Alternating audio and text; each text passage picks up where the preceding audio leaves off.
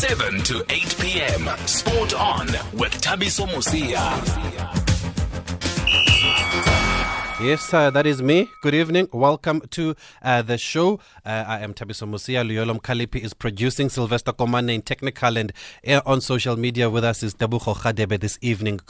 We will have a we still have a Wimbledon hangover and we will talk to South Africa's wheelchair tennis player KG Montjane this evening. She went all the way to the semis of Wimbledon, but what has caught our attention is the fact that she went there without a coach due to a lack of funds. Uh, so we want to understand how is that possible and how much was needed to take her coach to Wimbledon and why could she not get any assistance? It's an incredible achievement reaching the last four if you take everything into account. So we'll speak to KG Montjane. She's still overseas and we just want to find out, uh, get, get the side of the story from her side because I can't believe that she went to a, a Grand Slam without a coach, folks. It is Tuesday, so we'll also talk careers in sport and many people have been asking for this one tonight. We'll speak to a football agent or intermediary as they are now called just to find out exactly what is it that they do. You'll remember uh, last week there was this whole scandal with the Competitions Commission, which uh, which charged agents for colluding when it comes to commission fees for players and coaches. And I think uh, this gives us an opportunity then to understand this trade a bit better. Then Ajax Cape Town uh, Tendai Ndoro saga has taken yet another twist today with Ajax announcing that they will interdict the start of the season as they are opposing the PSL's decision to appeal Judge Denise Fisher's ruling that reinstated Ajax to 15th place on the log. And this is after the PSL said uh, that the start of the league will go ahead as scheduled on the um, uh, on the 4th of August. So we'll speak to SABC sports reporter Rob Delport, uh, who was at the Ajax press conference today, just to find out what is it uh, that Ajax, what is the next step that Ajax are taking now, and, and what exactly does it mean? But it looks like they're going to interdict the start of the season. If you missed the football today, Mamelodi Sundowns uh, began life without Khama Billiat and Percy Tau. They took on uh, the whipping boys of uh, Group C, AS Togo, in a Champions League uh, group uh, uh, group group stage encounter. Well, they're no longer the whipping boys, AS Togo, because they did beat Sundowns 1 0. So Sundowns are now bottom of the group after three matches. They lost 1 0 at AS Togo. That goal uh, coming just before half time. They did have their chances, Mamelodi Sundowns. Uh, you could see they were a bit rusty, though. Uh, they're coming back from preseason and they didn't make full use of their chances. So they lost that match to AS Togo by one goal to nil. Andile Jali making his debut. He started a former Mamelodi Sundowns in this one, but it wasn't a, a, debut to remember, I guess. So up next, then we'll speak to KG Montjane, who reached the semis of uh, the Wimbledon Championships, the first black woman to play at Wimbledon, and she will talk to us shortly. If you want to add, uh, join in the conversation at any time or any of our conversations this evening, uh, please feel free to uh, call us on 0891104207. Our SMS line is 40938. Our WhatsApp number 061 and hashtag SAFM Sport On. 7 p.m. So now let's speak to uh, Kgotatso Montjane then, who reached the semis of Wimbledon, as I keep mentioning. She's still uh, that side and she joins us on the line and she'll stay. She'll tell us why she's still there. KG, good evening and thank you very much for finding time to speak to us on SAFM. Good evening to you too and to the listeners. Firstly, congratulations on playing um, the Wimbledon Championships, your first one. How do you describe the feeling? Uh, firstly, thank you so much. It was uh, it was overwhelming. It was a very great experience for me. Wimbledon, it's a, it's, a, it's such a tournament with a with a tradition, you know a very respectable uh, tradition, something you don't get in the other Grand So it was uh, quite a nice experience for me. Mm. And how do you qualify for Wimbledon in wheelchair tennis, or is it by invite? How does it work? Uh, in wheelchair tennis, qualifying into any Grand Slam, you need to be ranked top seven in the world because it's only top eight that plays. But number eight, they normally give a wild card to country men or women. So, which uh, in the previous years with Wimbledon, they they they've always looked if they've got uh, any British players in a mm-hmm. in, in, a draw already, and if they do, normally they give a wild card to uh, a, a, deserving player or the player that they think uh, deserve a chance to be there. And in other Grand Slams, normally they just give it to the countrymen and women. But Australia also, because they don't have a mostly in the in the in the ladies, they don't have a, a, a strong women. Mm-hmm. So normally they give a wild card to, to the number eight. So Oh. qualifying into all the four Grand Slam, you need to be sexually ranked in, in the in the top seven because number number eight is uh, it's, a, always a wild card. It's a lottery. And you, what's your world ranking? Uh, before Wimbledon, I was eight, which uh, after yeah after after Wimbledon, then it went up to to six. Oh, Yeah. great, great, great stuff. Now, I've been mentioning that you reached the semis. Um, how does it work? How many matches did you play to get to the semis? I mean, uh, it's only eight players. We play Oh, from of quarterfinals. It's a knockout round, so it start with the quarterfinals and straight into the semis and the finals. So it's only it's only like three matches and only two seeded players, number one and number two, and number three can still play number one first round. So that's how tough it is because it's only the, all the strongest players in the world, all the best players in the world. So it's it's difficult like that. Well, it's still a great achievement. What were your expectations going into the tournament? Were you expecting to win it or were you taking it match by match? Uh, for me, it was just to take it one match at a time because I never played on grass before. I didn't know what to expect. Never pushed on grass. So for me, it was uh, it was a nerve-wracking tournament. I mean, even if I knew my opponent, how she plays and stuff like that, I was still nervous going into the match because I didn't know what to expect from her playing on grass. Because she played doubles before at Wimbledon, so she knows how grass fe- feels. So I didn't I didn't really have any expectation, honestly, going to Wimbledon. It was just for me to go out there, cherish the experience, and come back, you know, with a better knowledge uh, next year. So it, it it was good that I managed to to pull a win, and uh, I'm just grateful for that. And put us on the map. And off the court, what were the highlights we saw on social media? You met the Duchess of Sussex. Yeah, it was, uh, you know what, it was quite a surprise because uh, one of the tournament organizers just came to me the, the, the, the evening before when I was having dinner, like, tomorrow can we meet on the on the grass level? You know, this this level is just like a grass level where people chill out. So they said, can I I meet you there like twelve o'clock? I can't tell you it's confidential. So just please be there. I was like, okay. Then you know, I kept wondering what's so confidential. And tomorrow there were other like all all kids and other junior players and one other wheelchair player also. Boom! There comes the royal family. Oh. and yeah, that was yeah, that was amazing because I, I didn't expect that. I, I, I didn't know what to expect actually, but it was quite amazing that you know, given that opportunity to meet the royal family, which is it's a, it's a rare moment. It's a rare moment in the world. So yeah, that, that was quite a highlight for me because I didn't expect that. Did you watch the royal wedding like the rest of us on TV? Of course, it was all over the TV. Almost every channel, it was just the royal wedding, so I couldn't have missed it. Okay. So why are you still that side? I'm told you you're playing in another tournament. Which one is that?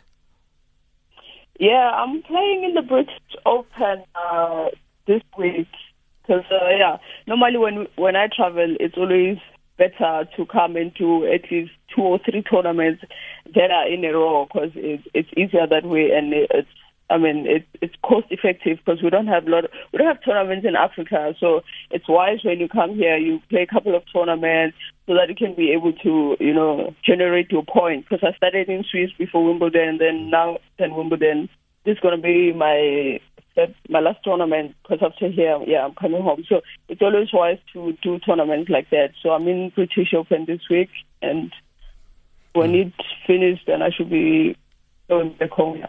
Now, talking about the traveling uh, uh, KG, what stood out for us was the fact that you were at Wimbledon without your coach. Why is that? How did that happen? You know, uh, I'm not. I'm not sure if you're quite aware of what's really happening with wheelchair tennis South Africa. I mean, the, we have lost a long-time uh, a sponsor, a company in South Africa, which has been, you know, has, has been there for us as players throughout our career. And losing that, it has been a massive, a massive, massive blow. So there's no fighting for us as players, honestly. And I was fortunate that I saw finally when, when I was sending out uh, my, my my sponsorship proposal, I sent to Mrs. Mbeki. So Mrs. Mbeki responded back because she leads uh, WP, WDB Trust, Mm-hmm. So they contacted me and they gave me a certain amount of money, which it was it was brilliant because by then already I, I qualified into into Roland Garros. So that money came into the right time because I was able to, to go to Roland Garros. And with that money, I mean, I had to pay for myself and I had to pay for my coach. So, because it's important to always take a coach to Grand Slam, otherwise you don't really get anyone to hit with. So, with that money, I, I spent it on me and the coach, and the money that was left, honestly, it wasn't enough to take me and the coach, you know. So mm-hmm. I had to make that sacrifice that I'm gonna be the only one who's gonna go on this trip, and I will just figure it out getting onto the yeah to the next side. So basically, the financial uh, strain it's it was really you know causing the whole thing that I'm traveling without coach mm. to such a big tournament. Yeah. And was it a, was it a huge disappointment for you that you couldn't travel with your coach uh, to Wimbledon? Of course, it was. It, it, it was. It was. Uh, always. It's always nice to to have someone who understands you better as a player and who understands your style of you know of play. So who, who translate things in a way that you understand them. So it's, it's it's always a good thing to have a coach there. But I was disappointed that I couldn't have him there. But other than that, we're still talking. We're still talking on WhatsApp. Like, you know, he he kept you know minding me stuff I need to keep working on. And I was so fortunate that the guy that I got this side, when I explained to him what I, what I'm actually working on with my coach, he seemed to be understanding of that as a, as a tennis coach also. And yeah, basically he was just there to make sure that I, I warm up every day and I get ready for the match. Yeah. So, is it a situation that you accept a, a KG that is a lack of finances that uh, Airports Company South Africa pulled out, or do you think more could have been done to assist you to get your coach there? You know, as someone who's always been uh, dependent on on on uh, federation funding, which was coming from airport Company South Africa, I, I'm I'm not really so sure if you know, a lot could have been done because, I mean, I'm at the point whereby I just understand that uh, what we're going through as uh, as wheelchair tennis South Africa is it's, it's it's just a blow, you know. So mm-hmm. many so many kids are struggling already because wheelchair tennis is not only out there for uh, competitive reason. It, it's, a, it's, a, it's a therapeutic sport. I mean, you can imagine what it has done to other to other kids. So for me, I'm just I'm I'm just rolling with the thing that I understand my situation, and I'm gonna have to do whatever I can to to to make it work for myself to to keep playing. You know, because if I if I focus on the negative side of it, it doesn't really benefit me as a as a player. So I, I had to like, you know, find a way to find uh, uh positivity through it so that I can make it work. Mm. Well, you said you eventually found a coach that side. Who pays then for that coach? Do you pay out of your own pocket now? Yeah, I had to. Uh, I had to do it out of my own pocket. Like, I, like I'm saying, I had to understand that situation that uh, mm. that that federation has no funding. So I had to like, yeah, source it out of my my own pocket and uh, and and pay him because I had to somehow thank him for what he did he did for me. So, mm. yeah. And, and, he stopped whatever he was doing, you know, to come and help. Because he's someone who says he runs, he runs a, tennis club also. So he had to hang up some of uh, his own lessons to come and help me. So, which, you know, we, we had to work around the rate he charges every day. So, yeah. Mm. So, what is- I had to make that sacrifice. So, what does the future hold now, um, that there's no sponsorship for Wheelchair Tennis SA and no guaranteed support for other international events that you'll be taking part? How do you look at the future now? Uh, you know, uh, to say I know I'll be I'll be lying to you, but uh, you know what? I'm so uh, the, the, I'm so confident with the with the new board that we have at Wheelchair Tennis South Africa at the moment. Uh, we, we, we, we likes of you know new people in the board that even I mean to took an initiative to meet you know players, which is something that hasn't happened in the past.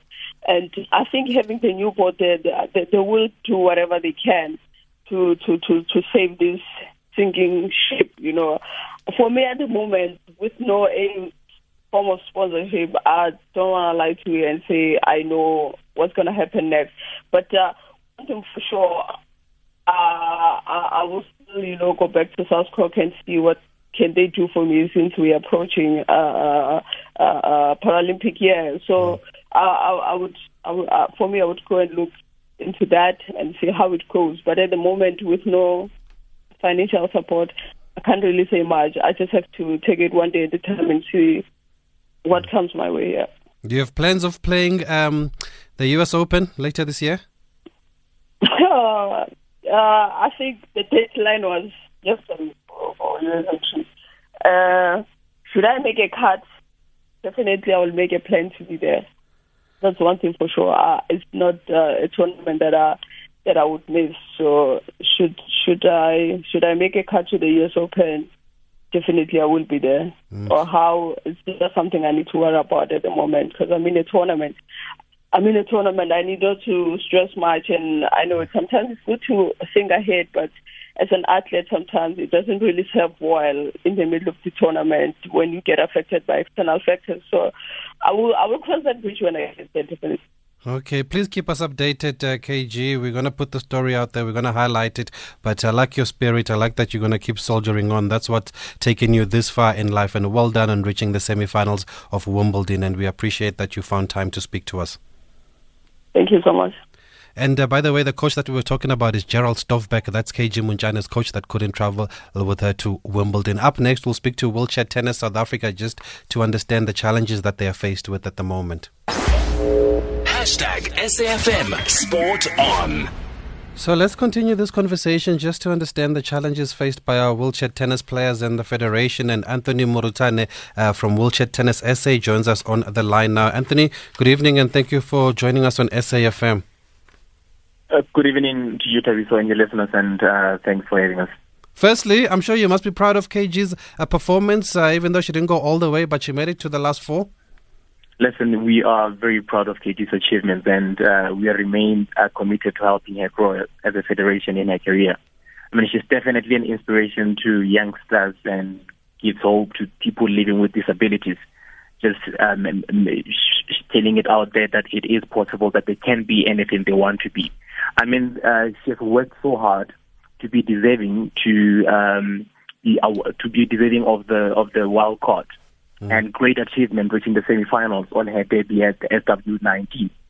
Mm. She's definitely a trailblazer, very uh, barrier breaker, and a game changer. So we are actually we are very proud of her. That was more than we have, we expected.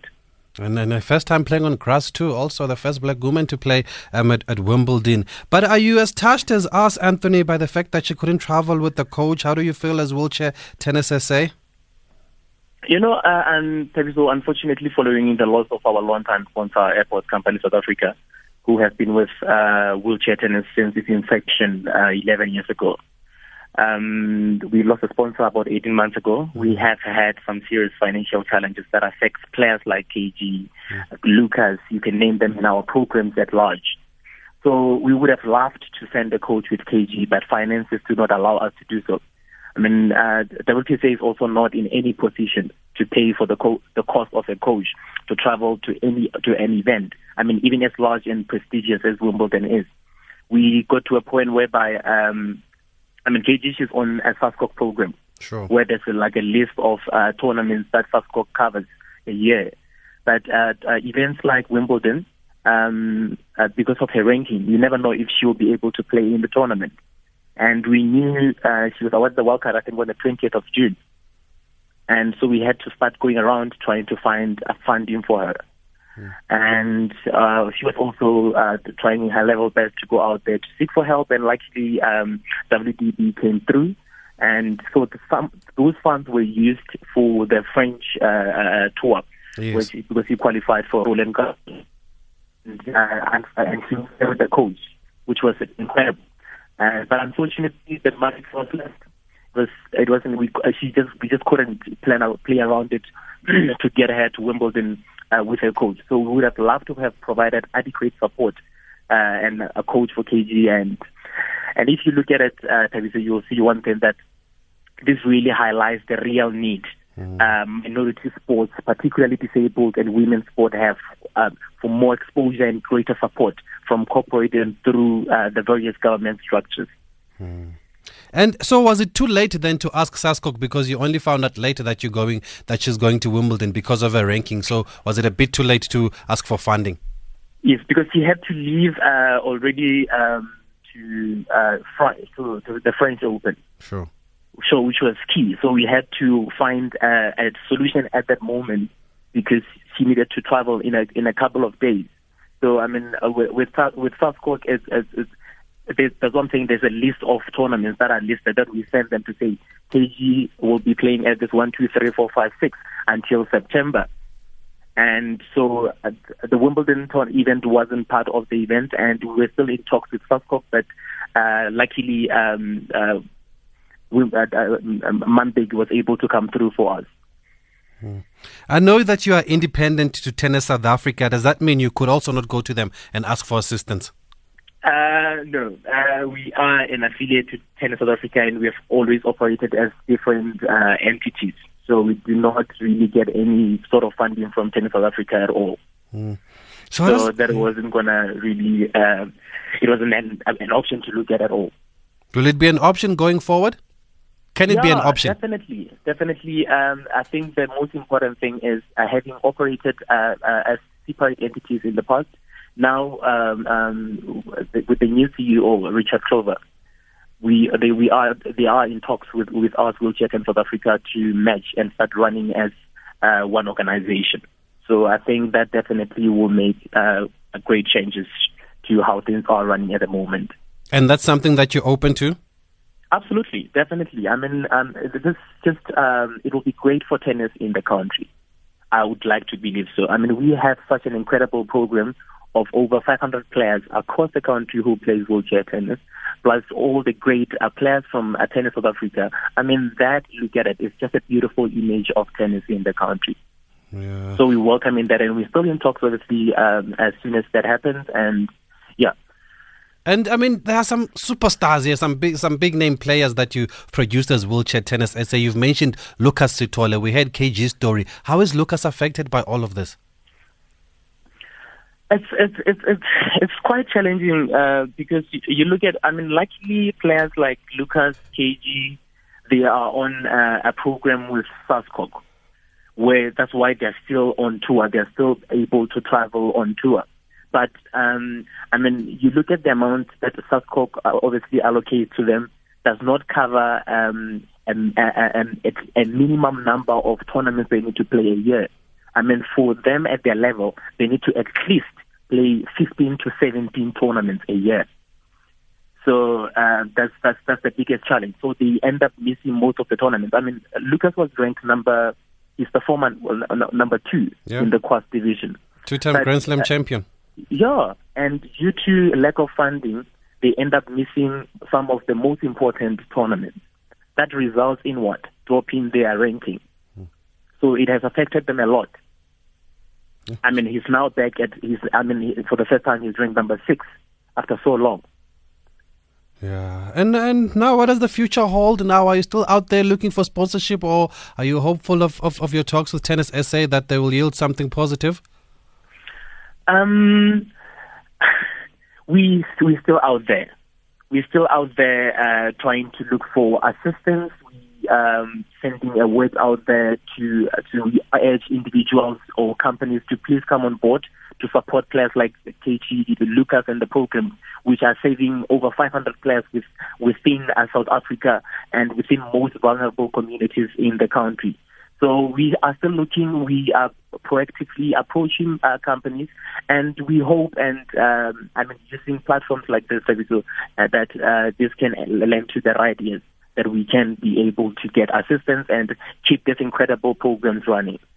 Okay, it's really an unfortunate situation here, um, Anthony, but uh, we wish you yeah. all the best. Please keep us updated. If you need a platform, we'll give you a platform here uh, to highlight what's happening and to try and help uh, Wheelchair Tennis SA get support. I know that uh, Airports Company South Africa did a sterling job for about 10 or 11 years that they were with Wheelchair Tennis SA. And uh, yeah, it's, it's time for somebody to, to, to, to, take it over now and make sure that uh, these uh, players are supported. But thank you, Anthony. Keep us updated, please, and we'll, we'll, we'll keep it out there in the public space. Thank you so much, Tabitha. Thank you. Thank you. That is uh, Anthony Murutane from Wheelchair uh, Tennis SA. And there is some reaction on social media from Klabanelo Diholo, Diholo saying that um, Oh my, where's that tweet? Here it is. It says the story of KG Montjane is really sad. How can we be able to bring Obama to SA but can't help KG to have someone uh, to travel with? I'm sad to be a South African. It's really, really unfortunate. And uh, well done to the WDB, uh, Mama Mbeki, and them for finding, for, for, for basically uh, assisting KG as much as they could, but she clearly needs more assistance, uh, KG. And uh, somebody else, Mudisa Watswane, says with KG struggling for funding, you ask yourself, what is the role of the Ministry of Sports and the SA Lottery. Up next, we'll find out the latest in this Ajax Cape Town Tendai Ndoro saga and then careers in sport. We speak to a football intermediary and agent. We'll find out the difference when we speak to them. Leading sport stories of the day on SAFM. So, another day, another new development in the Ajax Tendai Ndoro PSL saga. And uh, let's go over to Cape Town now to get the latest. And uh, boy, is it becoming messy. Rob Delport, SABC sports journalist, joins us on the line. Rob, uh, good evening. Uh, please break it down for us. What is the next step now for Ajax? Good evening, Teresa. Well, it looks like there's going to be a few steps. Um, at the press conference today, Ari Efstathiou said that they've written to the FIFA Player Status Committee for further guidance, and that's what that was the first thing that he that he brought up.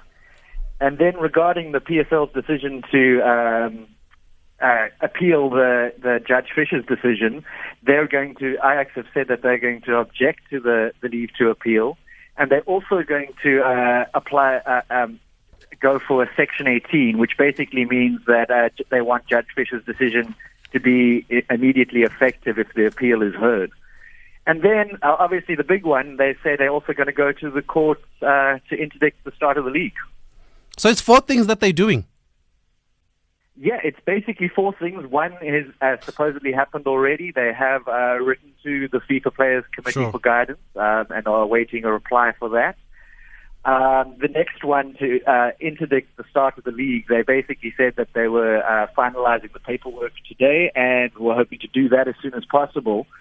Um, and obviously, the other one depends on the PSL's leave to appeal and when the high courts are back in session, because that's the other thing. Is supposedly the high courts are, are in our hiatus at the moment. Mm, sure. And and why do they say they had to go this route? I heard the, the CEO, Mr. Ari Efstathiou, spoke today at the press conference and said a few words. Yeah, well, he said a lot of words. it was a, it was a very long press conference. It's probably as long as your show tonight. um, but to summarize, he basically said, you know, he's disappointed by the lack of any cooperation or compromise from other parties, and so he didn't see an alternative. And from what the CEO said, uh, I think he's also concerned that this matter also might keep on getting delayed so much that they reach a point if the the league is already running that there's no turning back. Sure. So so so what does it actually mean? They don't want the season to start without this matter being finalized. Is that what they're saying? Th- That's correct. Well, as things stand, you see, Ajax considers themselves to be uh, have finished 15th again, so technically still in the PSL until the playoffs are replayed. While according to the PSL, Black Leopards are in the PSL and Ajax are relegated. So at the moment, So what, I mean, are they preparing for playing in the in the Absa Premiership at the moment? you know, I guess technically they're in limbo uh, because there hasn't been a huge shift in how uh, Ertugral is preparing the team. But obviously, the real difference has been that so many players have left the club. I mean, not only those on loan, but quite a few contracts have expired and not been renewed. And of course, there's been a lack of new players, which when you're preparing for the PSL and you're seeing all these other play, uh, teams signing players left, right, and centre, uh, uh, you know, apart from players promoted from the academy, there aren't really new players at the club yet. So um, I heard I heard Ari saying that they've got solutions. He even uh, said that at, he spoke to SABC Sport the other day, saying that he even flew to Joburg to try and adjust, address the BOG. He told them he's coming. He told them he's waiting at reception, and nobody allowed him in um, to to say a few words. So he flew back to Cape Town. What solution does he want? What solution do they have as Ajax Cape Town? Well, you see, the thing is, is that I don't know if the solution is as easy as that. I mean, I, I, I think one of the things that we've, we've, you know, this is a six month old, uh, almost virtually six months old that we've been dealing with this. And while we have been dealing with the Ndoro saga, every single chapter has had a very different element. I mean, at the beginning, it was whether or not he's eligible to play. Then, when the DRC ruled that he could play, you must remember that Ajax were fighting relegation. They wanted to win games. So when the DRC ruled that I, that Ndoro was eligible, you know, then they were fighting to have him eligible to play. Then, when finally all of that matter was put aside and, and Ndoro was ruled ineligible, uh, the, the, the fight has kind of changed direction a bit because now they're fighting the punishment. Hmm. Um, because, I mean, a big thing that uh, the CEO brought up today was the, the unprecedented punishment, you know, where points were not only removed from them but given to other teams and how it affects other teams in the league. I mean, he, he brought up today how Amazulu have been affected, yet they actually have nothing to do with Ajax Cape Town or Ndoro. Yeah, and it's a 1 million rand swing for Amazulu who've been knocked out of the top 8 which means they lose out on 800,000 rand and they also lose on the finishing on the money for the finishing uh, position so it must be a bit over a million rand. So is is Ajax in favor of an 18 team league like everybody's suggesting? Well, listen, they didn't go as far as saying that. Uh, the fact is, is that I think at this point they would like to sit at a table and discuss it. I think that's been what where, where uh, he's been very disappointed was the fact that you know you mentioned him flying up to Joburg, not given an opportunity to speak to the exco. Um, you know he's also at the at, at the BO. Uh, this is obviously after the board of governors as well. And while he may have been given an opportunity to speak, he, he doesn't believe that the, the the issue was discussed at all. Um, he believes the exco uh, had made a decision and basically came to to tell the the board that. Um, so, I mean, it, it, it, he, he hasn't gone as far as mentioning solutions. He mentioned that, that somebody else in the BOG did bring up the, uh, the possible other solutions, but that never got discussed either. Sure. So just to be clear, they've not yet interdicted. They've not up, they've not opposed the appeal. That's what they want to do. The only thing that they've done so far is to write to FIFA yeah, um, unless something happened after the press conference okay. with the interdict, they did say that they were acting on it as, as fast as possible, but the courts are in recess. So, you know, they, they obviously are going to contact the uh, president judge and try and set something up urgently. Um, whether, you know, he did, uh, when asked about a timeline, he did mention that he would love something to happen by the end of the week. Whether that happens is, is you know, we're in the head of the courts. Um, things do not go very fast in, in the in the system because there are a lot of other things for for judges to deal with. Okay, no, it's getting really messy. Rob Delport, thank you uh, for providing clarity and telling us what's happened uh, today there in Cape Town. We might have to call you again tomorrow if something else happens, uh, but stay on top you might have to call me next month to be sure.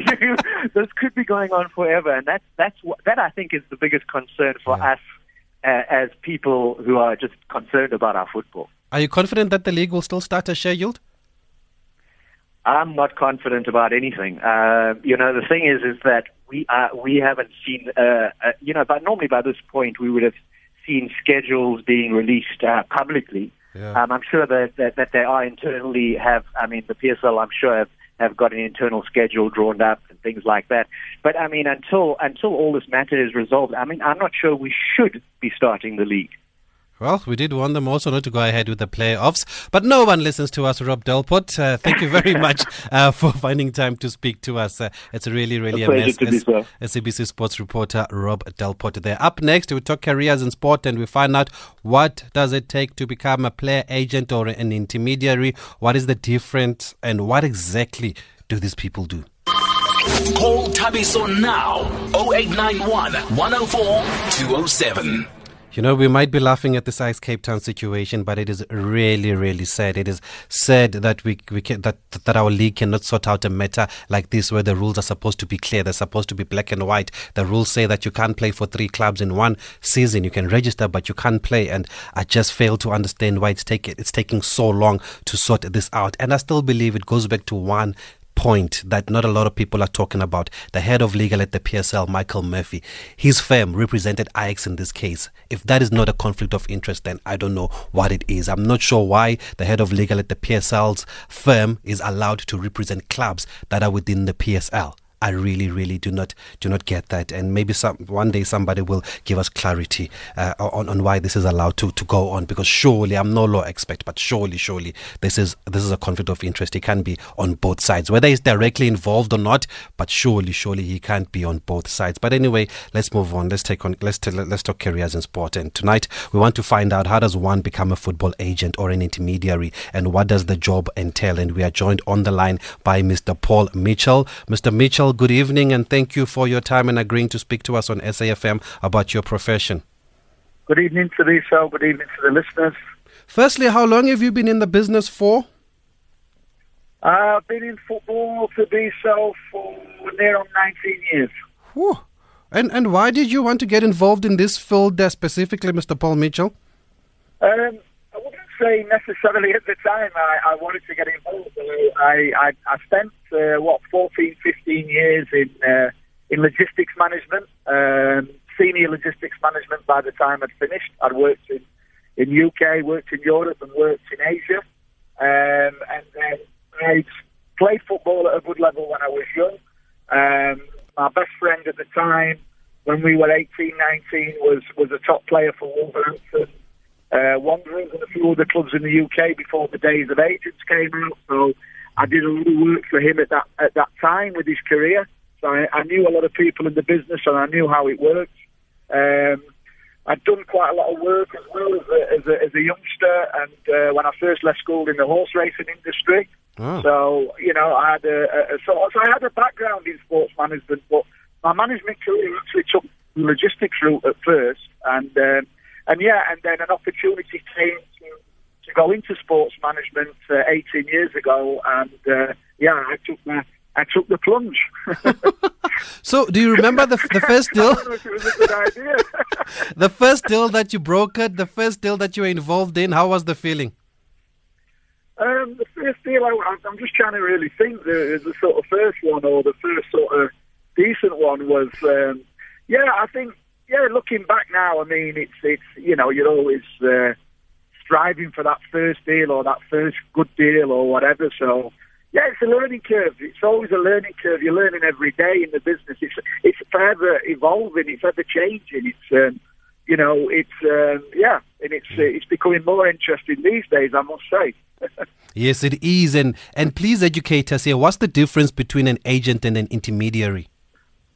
Look, I think really, to, to be honest, Thabiso, that it's basically the rules changed with FIFA a couple of years ago, going back to 2015, where basically FIFA just said, look, we, we don't have the time, the energy, the focus, or whatever you want to call it, to to be dealing with problems relating to agents, uh, agents and players, agents and clubs. So they, they threw it back to the associations to basically deal with all matters relating to agents. And at the time, they also did away with the the exam uh, that people used to sit, which was a very difficult exam. And there was a lot of problems around the exam, especially in countries in, in Asia and Africa where, you know, there's a high level of corruption. So, you know, people were were, were, were buying the exam, they were, they were failing the exam when they passed the exam, and, and so on and so forth.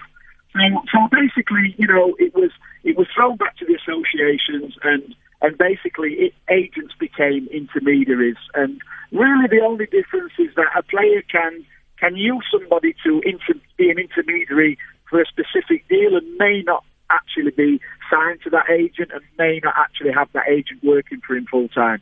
Does it mean your uncle can represent you, or your father? Yeah, yeah. I mean, yeah, for sure. Anybody can represent you in that in that respect, as long as that person is fit for purpose. Uh, that is the rules. I mean, the per- the person has to be fit for purpose and has to be registered with an association and and, and have the form signed before before he, he does that uh, transaction. He can't just walk in off the street and do it. It has to, you know, if you're following the the rules to the letter, then it has to be done in the right way. But um, yeah, I mean, relatives can can can do it, no problem. Oh, so you still have to be registered to an association, even if you're an intermediary. Look, you have to you have to be registered with an association, or you definitely have to follow the registration process in terms of before you do the transaction. So certain forms have to be filled in. Uh, before the registration takes place, and then that has to be obviously filed with all the other paperwork that goes in with any other deal. Oh, I see. So, uh, as far as your career is concerned, Mr. Paul Mitchell, what are some of your highlights in, in this job? Um, I think you get a lot of highlights. Uh, you get a lot of lows. A lot of highlights would be, um, you know, you've got proud moments when you when you see the vast difference you've made in somebody's life. You know, especially when you take a young boy, especially in Africa, when you take a young boy at sort of 15, 16, and he goes on to, to bigger and better things. Um, that would be a, a would be a highlight for me. Um, I mean, meeting a lot of wonderful people in my career, a lot of famous people, wonderful people in football. Um, so I've had many, to be honest. I've had many, and, and, and many disappointments and, and many lows as well. I must admit. And what are those lows? Well, look, it's a it's a twenty four seven uh, career, twenty four seven uh, operation. Um, your phone never stops, no matter where you are in the world. Um, you need to be available to your clients, whether it's a client or a junior client. Everybody wants a piece of you. Um, you know, family life is is um, yeah, it's not conducive to family life. Um, it's it's difficult. It's it's not a it's not an easy career. It's difficult. It's a lot more difficult than people see. I think a lot of you know agents coming for a lot of stick from the public. I think especially especially in South Africa, a lot of it is unjust. Um, I think if if some of the people uh, putting that sort of stick out there were to come and spend a day or a week in the life of a, of a, of a proper agent and somebody who's doing the job professionally and, and in the right way, they would, would. Okay, okay. We're just going to take a quick break for those joining us. Uh, we're speaking to Paul M- uh, Mitchell, and we're just trying to understand uh, the profession of being an intermediary or a football agent. What does it take? He's already spoken to us about his highlights and how we got involved. Now we're going to find out what is the most difficult transfer is there to deal with and why. What's been uh, the most satisfying? I think he's touched on a bit of that, and also to find out what is it exactly that they're responsible for. If they sign up a player, are they responsible to make sure the player buys a car and buys a house and makes investments and all that sort of stuff? Uh, apologize for the lines today. Seem to have a bit of an issue, but we're going to try and get him on a better line after this break, Mr. Paul Mitchell. Sport stories of the day on SAFM.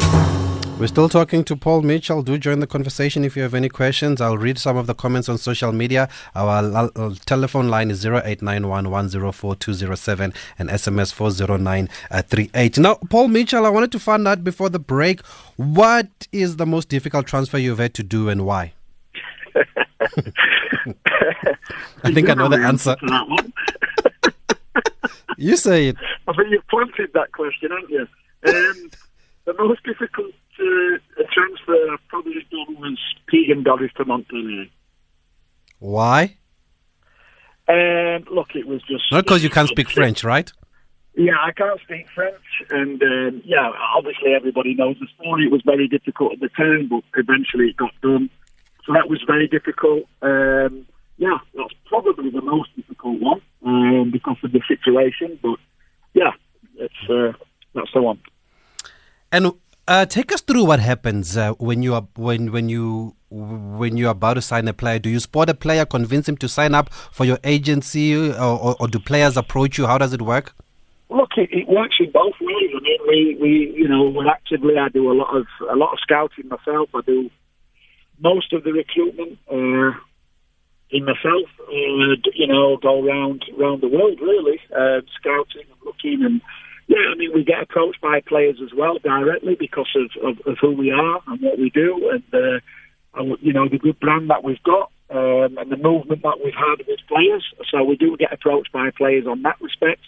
Um, but yeah, I mean, what we do is we have a certain way of looking. We, we've got a we've got a criteria of what we look for um, what you know what type of player we go for, uh, depending on age groups and stuff like that. We we tend to focus very young nowadays. We're focusing more from from 12 and 13 age group up. So because I'm a big believer, if you can get a player very young, mm. um, 12 or 13, and it gives you that opportunity to work all the way through with that player. Um, you know, and by the time hopefully he gets to the heights um, of where you want him to be when he's 19, 20, 21. You've had a lot of time to work on him because there's a lot of factors Thabiso that goes into it. It's not just about a player's talent. It's, you know, it, lots of things go into it. Physical attributes, nutrition, you know, financial planning, uh, the, the, the psychology of the player, there's so many, so many components that go into the makeup of a top player that the younger the, you can get them, then it, the, uh, the better it is to work with them. You know. Yeah, you spoke about financial advice. What, what, exactly are you responsible for in a player's career? Is it contract? Do you help buy houses? Do you help buy cars? Do you advise? Oh, look, we're a one-stop shop, so basically our our our premium job, our main focus is to make sure that the, the career of the career path of the player is done in the right way, and along with the career path of the player goes obviously everything from financial planning to, like you say, if they're wanting to buy a property, if they want to buy a car, whatever it might be, pensions, all of that, tax, all of that. And we have somebody for every single different element. We will be able to put the player in touch with somebody. A lot of it we try to do through, through the banks. So, you know, we, we have a very good relationship specifically with one of the major banks in South Africa. Um, and a lot of the players, um, you know, can get all of that uh, advice and help from that. But like I say, if, if a player needs to buy a house, we have somebody who can help him to do that and advise on bonds and stuff like that. If it's pensions, again, you know, whatever it may be, we, we have somebody. How do you work out a player's pay bracket? Does it depend on the club that they're playing for? Does it depend on what the player has done or the potential that you see? Yeah, look, it's all about markets, as you know. I'm, you know, I'm, I'm working across the world and, and, and based, you know, between Europe and here and Africa and you know, so it all depends on what market you're working on. If you're working in the South African market, then you know the, the salary bands at the top clubs, the middle clubs, the lower clubs. Obviously, depending on the achievement of the player. If you're working in in, in, in, in Europe, again, Europe is like Africa. It's very diverse. It's very vast. It's very different. So it, it all depends on on the markets you, you're working in. To be quite honest. And then there's a question here. They want to know will it be a good idea for an agent to have a qualification in finance so that uh, instead of players having to pay an extra charge for a financial advisor? Uh, not necessarily. I wouldn't say it's a necessity. Uh, it depends on, on, on, your experience before. I mean, uh, you know, you, you as an agent, you can you, you can have lots of experience in that area, but you can't profess you can't profess to be an expert in that area. So if somebody has got a qualification in, in that background, I don't see why that wouldn't help them if they moved into the sports management arena. Uh, you know, that would be a would be an attribute. Mm. Now, why are transfer fees kept a secret in South Africa, Paul Mitchell? You're putting me on the spot here. Um, yes. I don't know if they really are. Um, I think I think a lot of transfers in South Africa are not actually players moving for money. I think there's a lot of freeze transfers. I think there's a lot of swaps. There's a lot of loan deals. There's a lot of there's a lot of that goes on. So I think the public think that a lot of transfers are happening and they're not and the, and the fees are not being revealed.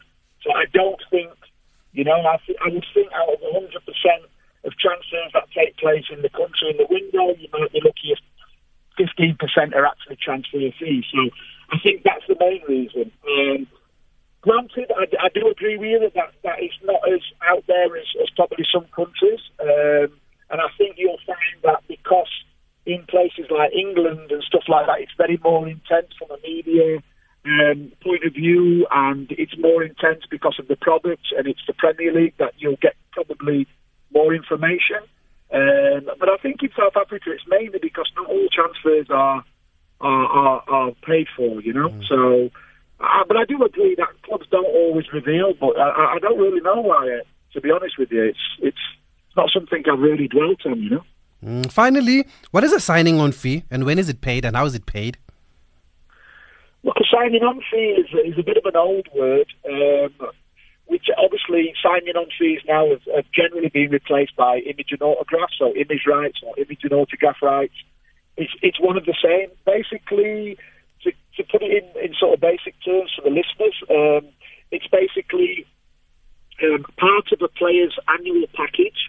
So, for example, if a player was to be on two million rand, say, a year, then he may he may be able to take a proportion of that, say, 500, 600,000 as an image and autograph. So it's a payment from the club uh, that is basically to uh, an allowance to the from to the player, so that the club can use uh, his image, etc., within the context of the club, um, uh, um, you know, shirt selling, uh, marketing, and, and, all of that. So okay. that's that's the difference between a, an image right and, and a signing on fee. A signing on fee is an old word basically okay. now used uh, for image right. I've got, I've got 45 seconds. I just want to get this mm. quick question in from Nati East London who says, Can I scout players in my area and recommend them to an agent and get a commission? Is that how it works?